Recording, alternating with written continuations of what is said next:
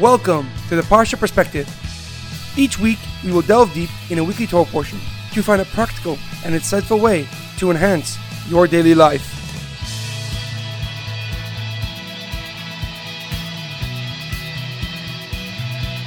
Thank you for tuning in. My name is Shalom Yamini.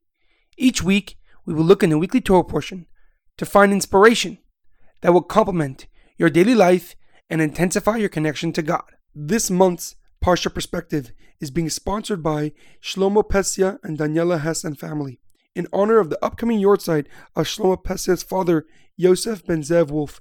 May his neshama have an aliyah, and may his memory be a blessing for his family and entire Jewish people. If you or someone you know would like to sponsor a month of the Parsha Perspective, please email us at the Parsha Perspective at gmail.com or at our Facebook page, The Parsha Perspective. This week's Parsha, we pick up where we left off from last week. In the end of last week's Parsha, Rivka overheard that Esav was planning to kill Yaakov for stealing his brachas from Yitzchak. And in the beginning of this week's Parsha, Yaakov runs away to Haran on the instructions of his mother as the Parsha starts off, Vayeitzei Yaakov Be'er Shava Vayelech Harana. The Yaakov left Be'er Shava and he went to Haran. And the second pasuk is Vayifka b'makim vayelon sham kivay hashemesh that he arrived at the place and he lay there because the sun has set.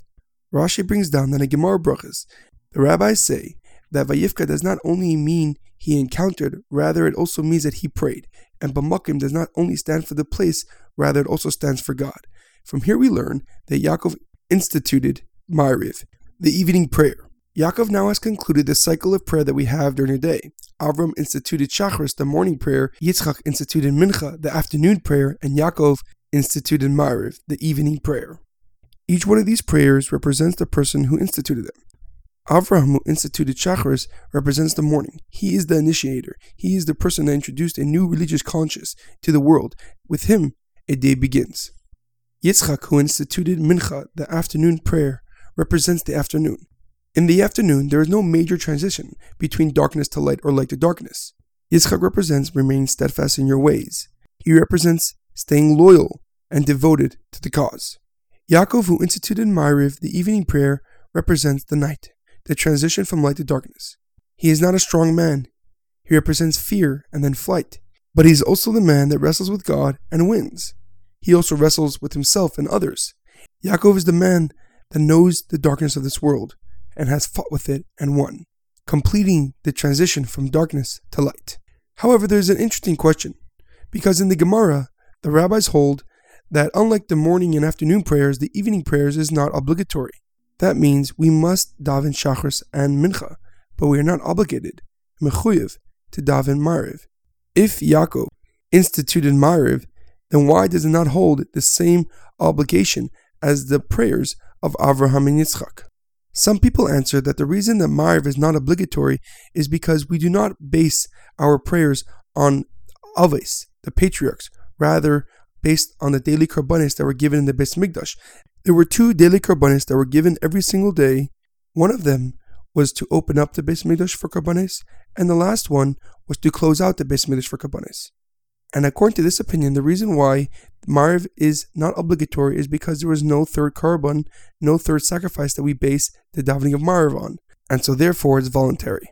However, there must be a more profound explanation for this. And perhaps we can see this from the different words used by the Torah to describe each of the three occasions that the sages saw as the basis of prayer. Avraham rose up early in the morning, where he stood before God. Yitzchak went out in the field to meditate towards the evening, but Yaakov met and encountered, came across Vayifka b'makim, God. He came across God and he met him. These are three different kinds of religious experiences. Avraham initiated the quest for Hashem. He was a creative religious personality. He was the father to all those who set out on a journey to the unknown destination, only armed with the faith in God. Avram sought out God before God sought out Avram. Yitzchak's prayer is described as a sicha, literally a conversation. Yitzchak represents the religious experience as a conversation between the Word of God and the Word of mankind. Yaakov, on the other hand, was very different. He did not initiate his prayer with God. His thoughts were elsewhere, on Esav, who he's escaping, and on Lavan, who he's traveling to. And into this troubled mind comes a vision of God, the angels, and the stairway connecting heaven and earth. He has done nothing to prepare for this. It is unexpected. Yaakov literally encounters Hashem, as we sometimes can encounter a familiar face amongst a crowd of strangers.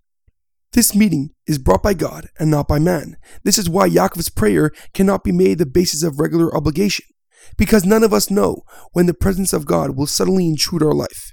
This part of our life is beyond our conscious control. It comes out of nowhere because if Avram represents our journey towards Hashem and Yitzchak represents our dialogue with HaKadosh Baruch Hu, Yaakov represents God's encounter with us, unplanned, unscheduled, unexpected, but which will leave us transformed.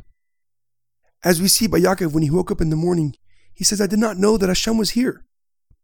He said, How special is this place? I am naming this place Beis Elikim, because this is the gate to heaven. Ze Shar Hashemayim. Such an experience cannot be made an obligation. It is not something that we do. It is something that happens to us.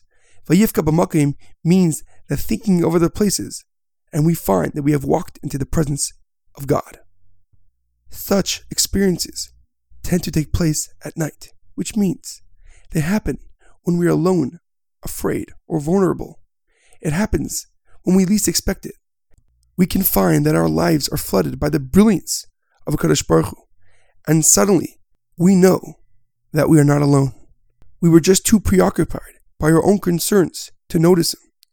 And this is how Yaakov found the Kadosh Baruch Hu, not by his own efforts like Avraham, not through conversation like Yitzchak, but in the midst of fear and isolation, Yaakov, who did not realize, has suddenly tripped into the waiting arms of God. In our daily life, we must realize that we are never alone. We might feel afraid, we might feel vulnerable, but God is there, waiting for us to notice Him, waiting for us to stop being preoccupied with our own concerns, to notice that He has been there the entire time, guiding us and helping us, waiting for us to infuse Him in our life and to bring Him into this world through Torah and through mitzvahs. Yaakov's prayer represents the passion and love that God has for his children, that with no preparation, he can appear to us and lead us to success. That at times, when we feel most alone, we can have one of the most profound conversations with our Father, our Creator. This is not obligatory. This is something that God shows to us. As a quote I once heard, you are never alone when you're alone with God. Have a great weekend and a good Shabbos.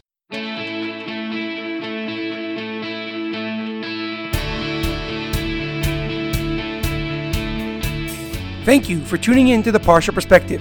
Check out our website, theparshaperspective.com. Send thoughts and comments to theparshaperspective at gmail.com. Till next time, thanks for listening.